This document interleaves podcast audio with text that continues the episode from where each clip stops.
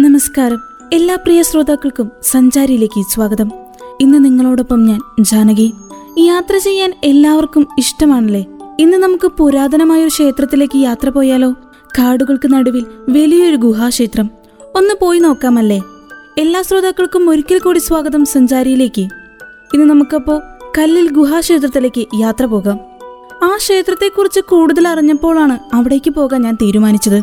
ഒറ്റയ്ക്ക് പോകാനുള്ള മടി കൊണ്ട് എന്റെ സുഹൃത്തിനെയും കൂടെ കൂട്ടി. രാവിലെ പോകാൻ റെഡിയായി നിന്നതും അവൻ വരാൻ കുറച്ച് വൈകിപ്പോയി. എന്നാലും യാത്ര മുടങ്ങിയില്ല.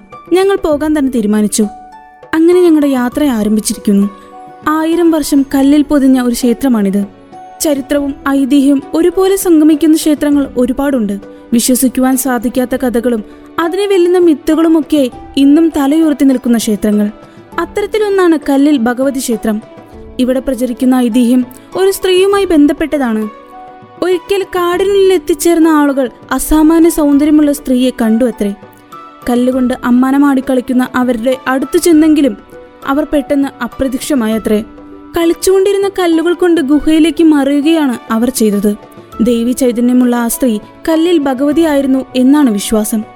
ദേവി കളിച്ചപ്പോൾ മുകളിലേക്ക് പോയ കല്ല് ക്ഷേത്രത്തിന്റെ മേൽക്കൂരയായി മാറിയെന്നും താഴേക്ക് വന്നത് ഇരിപ്പിടമായി എന്നാണ് വിശ്വാസം. കല്ലിൽ ഗുഹാക്ഷേത്രം എന്നാണ് ഈ ക്ഷേത്രത്തെ അറിയപ്പെടുന്നത്. കല്ലുകൊണ്ട് നിർമ്മിക്കപ്പെട്ട ഒരു ഗുഹയ്ക്കുള്ളിലാണ് ഇവിടുത്തെ ദേവിയെ പ്രതിഷ്ഠിച്ചിരിക്കുന്നത്. ഗുഹാക്ഷേത്രമായതിനാൽ സാധാരണ ക്ഷേത്രങ്ങളിലെ പോലെ ഇവിടെ ശ്രീകോവിലിന് പിന്നിലൂടെ പ്രദക്ഷിണം നടത്തുവാൻ സാധിക്കില്ല. അതുകൊണ്ട് ഭഗവതിയെ പ്രദക്ഷിണം ചെയ്യുമ്പോൾ കല്ലിനെ കൂടി വണങ്ങി പ്രദക്ഷിണം പൂർത്തിയാക്കണം. ഇതൊക്കെ അറിഞ്ഞപ്പോഴാണ് എനിക്ക് ഇവിടെ പോകാൻ അത്രയും ആഗ്രഹം ഉദിച്ചത് വണ്ടിയെടുത്തു യാത്ര ആരംഭിച്ചു. ഒരു ക്ഷേത്ര ദർശനമായതിനാൽ അത്രയും സന്തോഷത്തോടെയാണ് ഞാൻ യാത്രയ്ക്ക് പുറപ്പെട്ടത്. മനസ്സിനൊരു ശാന്തത ലഭിക്കാൻ ദേവാലയങ്ങളിൽ പോയി അല്പസമയം ഇരിക്കുന്നത് വളരെ നല്ലതാണ്. അതുകൊണ്ടായിരിക്കാം എനിക്ക് ക്ഷേത്രങ്ങളോട് ഇത്രയും പ്രിയം. ഈ ക്ഷേത്രത്തെക്കുറിച്ച് കേട്ടപ്പോൾ അവിടെ പോകാൻ തോന്നിയതിൽ മറ്റൊരു കാരണം കൂടി ഉണ്ടായിരുന്നു. കാടിന്റെ നടുക്കാണ് ഈ ക്ഷേത്രം. എന്തായാലും ഞങ്ങളുടെ യാത്ര തുടർന്നുകൊണ്ടേയിരിക്കുന്നു. ഏകദേശം അരമണിക്കൂർ യാത്രയെ വീട്ടിൽ നിന്നുമുള്ളൂ. അത്രയും അടുത്താണ് ഈ ക്ഷേത്രം. പക്ഷെ ഞാൻ അറിയുന്നത് വളരെ വൈകിയാണ്. പിന്നെ ഗൂഗിൾ നോക്കിയപ്പോഴാണ് ഈ ക്ഷേത്രത്തെക്കുറിച്ച് ഞാൻ അറിയുന്നത് തന്നെ. അധികമാർക്കും ഈ ക്ഷേത്രത്തെക്കുറിച്ച് അറിവില്ലാന്ന് സാരം. സിറ്റിയിലെ യാത്രയ്ക്ക് ശേഷം അല്പം മരങ്ങൾ നിറഞ്ഞ ഒരു അന്തരീക്ഷത്തിലേക്ക് എത്തി. പച്ചപ്പ് നിറഞ്ഞ മരങ്ങൾ വലിയ വണ്ണവും പൊക്കവുമുള്ള മരങ്ങൾ. രാവിലെ ആയതുകൊണ്ട് ചെറിയ തണുപ്പൊക്കെ ഉണ്ടായിരുന്നു. തെളിഞ്ഞു വരുന്ന സൂര്യൻ സൂര്യന്റെ വരവിനനുസരിച്ച് തണുപ്പിൽ ചെറിയ വ്യത്യാസം വന്നു തുടങ്ങി. ആ സമയത്ത് ഒരു ചൂട് കാപ്പി കിട്ടിയിരുന്നെങ്കിൽ എന്ന് ഞാൻ ആലോചിച്ചു. പക്ഷെ രാവിലെ ആയതിനാൽ കടകൾ ഒന്നും തന്നെ തുറന്നിട്ടുണ്ടായിരുന്നില്ല. പിന്നെ ഒന്നും നോക്കിയില്ല. നേരെ ക്ഷേത്രത്തിലേക്ക് വിട്ടു. ഞാൻ ക്ഷേത്രത്തിന്റെ പ്രവേശന കവാടത്തിന് മുൻപിലെത്തി. രണ്ടു വശത്തും ഭണ്ഡാരവും വളരെ ഉയരത്തിലുള്ള ക്ഷേത്ര കവാടവും. കാണാൻ നല്ല മനോഹരമായിരുന്നു. ഓറഞ്ചും നീലയും നിറത്തിലുള്ള ഭണ്ഡാരം. കവാടത്തിന് മുകളിൽ മൂന്ന് കുടകൾ വെച്ചിട്ടുണ്ട്. നടുക്കിൽ നിൽക്കുന്ന കുടയ്ക്ക് താഴെ ഓമെന്ന് എഴുതി വെച്ചിരിക്കുന്നു. അതിന്റെ താഴെ ശ്രീ കല്ലിൽ ഭഗവതി ഗുഹാക്ഷേത്രം എന്ന് എഴുതി വെച്ചിട്ടുണ്ട്. കവാടത്തിൽ നിന്നും കുറച്ചു ദൂരം അകത്തേക്ക് പോകണം ടാറിട്ട വഴിയിലൂടെ. ഒരറ്റത്ത് ചെറിയ ചാൽ പോലെ എന്തോ ഒന്ന് വെട്ടിവെച്ചിട്ടുണ്ട് വഴിയിലെ സ്ട്രീറ്റ് ലൈറ്റുകൾ കണ്ടപ്പോൾ എന്റെ കണ്ണുകൾ അതിലേക്ക് ഉടക്കി. അതിനൊരു പ്രത്യേകതയുണ്ടായിരുന്നു. ഉയർന്നു നിൽക്കുന്ന സ്ട്രീറ്റ് ലൈറ്റുകളിലേക്ക് ആർത്തുല്ലസിച്ച് പടർന്നു കയറുന്ന പച്ചപ്പുല്ലുകൾ. ടാറിട്ട വഴിയിലൂടെ കുറച്ചു ദൂരം പോയാൽ നേരെ എത്തുന്നത് ക്ഷേത്രത്തിന്റെ പടികളിലേക്കാണ്. നല്ല പച്ചപ്പ് നിറഞ്ഞ സ്ഥലം ഇളം പച്ചയിലും കടും പച്ച നിറത്തിലും നിൽക്കുന്ന ചെടികളും പുല്ലുകളും. പടി കയറി മാത്രമല്ല വണ്ടിയിലും ക്ഷേത്രത്തിന്റെ അടുത്തേക്ക് പോകാവുന്നതാണ്. പക്ഷെ ഞങ്ങൾ പടികൾ കയറാൻ തീരുമാനിച്ചു. സമചതുരം ആകൃതിയിലുള്ള കല്ലുകൾ അടക്കി വെച്ച് ചെയ്തിരിക്കുന്ന സ്റ്റെപ്പുകൾ.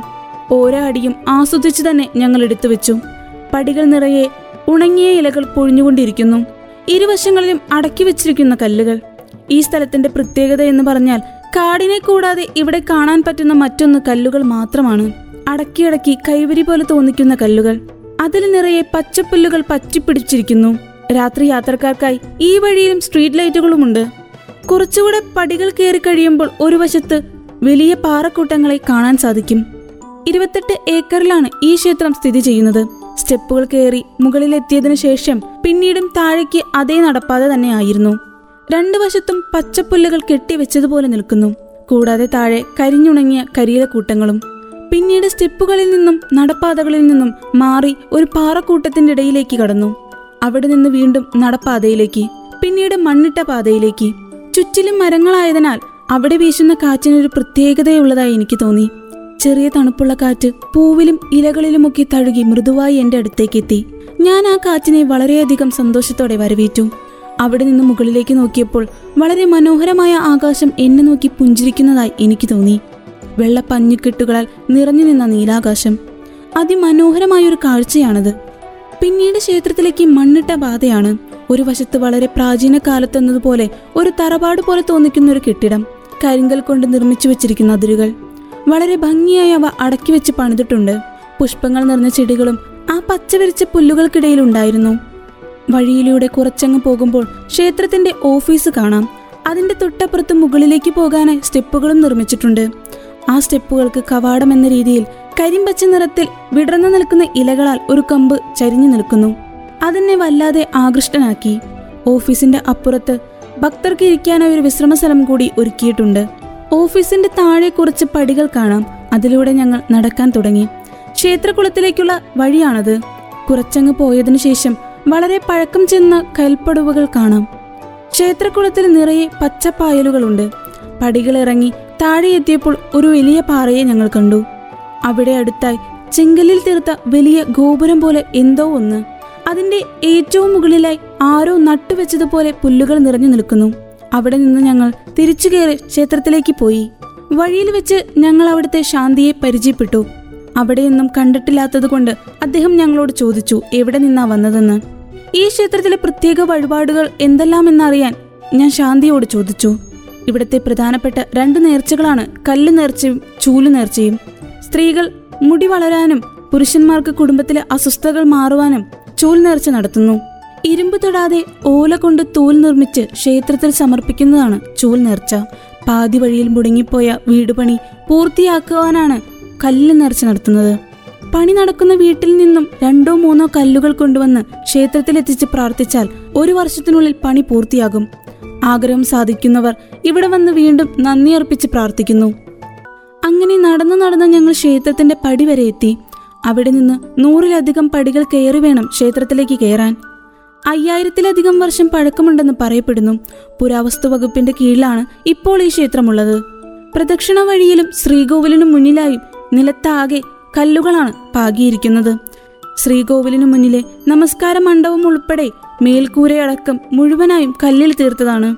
ഭഗവതി ഇരുന്നരുളുന്ന ശ്രീകോവിൽ ഒരു പടുകൂറ്റൻ കല്ലിൽ ഉണ്ടായിരുന്നതോ നിർമ്മിക്കപ്പെട്ടതോ ആയ ഗുഹയ്ക്കുള്ളിലും.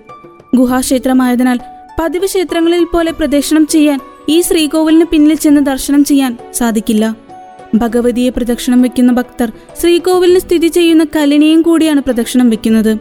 പ്രദക്ഷിണ വഴികളിൽ കല്ലിൽ തീർത്ത പടവുകളും ചെറിയ ഗുഹകളും കാലങ്ങളായി ദേവിക്ക് പാദസേവ ചെയ്തു പോരുന്ന വേരുകളും നിറയെ കാണാം. അങ്ങനെ അക്ഷരാർത്ഥത്തിൽ കല്ലിലരുളുന്ന ദേവിയാണ് ഇവിടെ വന്നാൽ കാണാൻ സാധിക്കുക. ശ്രീകോവിലിന്റെ മേൽക്കൂരയായി നിൽക്കുന്ന കൂച്ചൻപാറ പാറ നിലത്ത് സ്പർശിക്കാതെയാണ് നിൽക്കുന്നത്. അന്തരീക്ഷത്തിൽ തലയുയർത്തി നിൽക്കുന്ന ഈ പാറ പതിനഞ്ചു ആനകൾ ഒന്നിച്ചു വലിച്ചാൽ പോലും അനങ്ങില്ലാത്രേ. ഗണപതി യക്ഷി കരിനാഗ യക്ഷി എന്നിവരാണ് ഇവിടുത്തെ ഉപപ്രതിഷ്ഠകൾ. കല്ലിൽ ക്ഷേത്രത്തിന്റെ ചരിത്രം തിരഞ്ഞാൽ എത്തിച്ചേരുക ജൈനമതത്തിലാണ്. ആദ്യകാലങ്ങളിൽ ഇതൊരു ജൈന ക്ഷേത്രമായിരുന്നു എന്നാണ് വിശ്വാസം. ജൈനമതത്തിലെ യക്ഷിയായ പത്മാവതിയാണ് ഇവിടെ ഭഗവതിയായി വാഴുന്നത്. പിന്നീട് ജൈന ക്ഷേത്രം ഭഗവതി ക്ഷേത്രമായി മാറിയെന്നാണ് കരുതപ്പെടുന്നത്. ഒമ്പതാം നൂറ്റാണ്ടിലാണ് ഈ മാറ്റം നടന്നതെന്നാണ് വിശ്വാസം. ജൈനമതത്തിലെ പാർശ്വനാഥന്റെയും മഹാവീരന്റെയും വിഗ്രഹങ്ങളാണ് ശിവന്റെയും മഹാവിഷ്ണുവിന്റെയും വിഗ്രഹങ്ങളായി മാറിയതത്രേ. പാറയുടെ മുകളിൽ ബ്രഹ്മാവിന്റെ രൂപം കൊത്തിവെച്ചതും കാണാം. വൃശ്ചിക മാസത്തിലെ കാർത്തിക നാളിലാണ് ഇവിടത്തെ ഉത്സവം. എട്ട് ദിവസം നീണ്ടു നിൽക്കുന്ന ഉത്സവമാണ് ഇവിടത്തേത്. കുറച്ചു നാൾ മുൻപ് വരെ ഉച്ചപൂജയ്ക്ക് ശേഷം നട അടയ്ക്കുമായിരുന്നു. വൈകിട്ടത്തെ പൂജകൾക്ക് ഇത്രയും ദൂരം വീണ്ടും എത്തുന്നതിലെ ബുദ്ധിമുട്ട് പരിഗണിച്ചായിരുന്നു ഇത്. എന്നാൽ ഇപ്പോൾ ഉച്ചപൂജയ്ക്ക് ശേഷം നടയടച്ചാലും വൈകിട്ട് ദീപാരാധനയ്ക്കും അത്താഴപൂജയ്ക്കുമായി വീണ്ടും നട തുറക്കാറുണ്ട്. എറണാകുളം ജില്ലയിലെ പെരുമ്പാവൂരിന് സമീപം മേത്തല എന്ന സ്ഥലത്താണ് ഈ ക്ഷേത്രം സ്ഥിതി ചെയ്യുന്നത്. പെരുമ്പാവൂരിൽ നിന്നും പത്തു കിലോമീറ്റർ സഞ്ചരിക്കണം ഈ ക്ഷേത്രത്തിലെത്തുവാൻ. പെരുമ്പാവൂരിനും കോതമംഗലത്തിനും ഇടയിൽ ഓടക്കാലി എന്ന സ്ഥലത്ത് നിന്ന് നാലു കിലോമീറ്റർ ഉള്ളിലേക്ക് പോകണം കല്ലിൽ ഭഗവതി ക്ഷേത്രത്തിലേക്ക് എത്താൻ. ഇവിടെ ഏറ്റവും അടുത്തുള്ള റെയിൽവേ സ്റ്റേഷൻ അങ്കമാലിയിലാണ്. അതുപോലെ തന്നെ ഏറ്റവും അടുത്തുള്ള എയർപോർട്ട് കൊച്ചി ഇന്റർനാഷണൽ എയർപോർട്ടുമാണ്. എയർപോർട്ടിൽ നിന്ന് ഇരുപത്തഞ്ച് കിലോമീറ്റർ ആണ് കല്ലിൽ ഭഗവതി ക്ഷേത്രത്തിലേക്ക്. റെയിൽവേ സ്റ്റേഷനിൽ നിന്നും ഇരുപത്തി ആറ് കിലോമീറ്ററുമുണ്ട്. ക്ഷേത്രങ്ങളും കാടും മലയും ഇഷ്ടപ്പെടുന്നവർക്ക് വരാൻ പറ്റിയ സ്ഥലമാണിത്. ഇന്നത്തെ സഞ്ചാരി ഇവിടെ പൂർണമാകുന്നു. ഇത്രയും സമയം നിങ്ങളോടൊപ്പം ഉണ്ടായിരുന്നത് ഞാൻ ജാനകി. തുടർന്നും കേട്ടുകൊണ്ടേയിരിക്കൂ radio Mangalam ninety one point two. നാടിനൊപ്പം നേരിനൊപ്പം.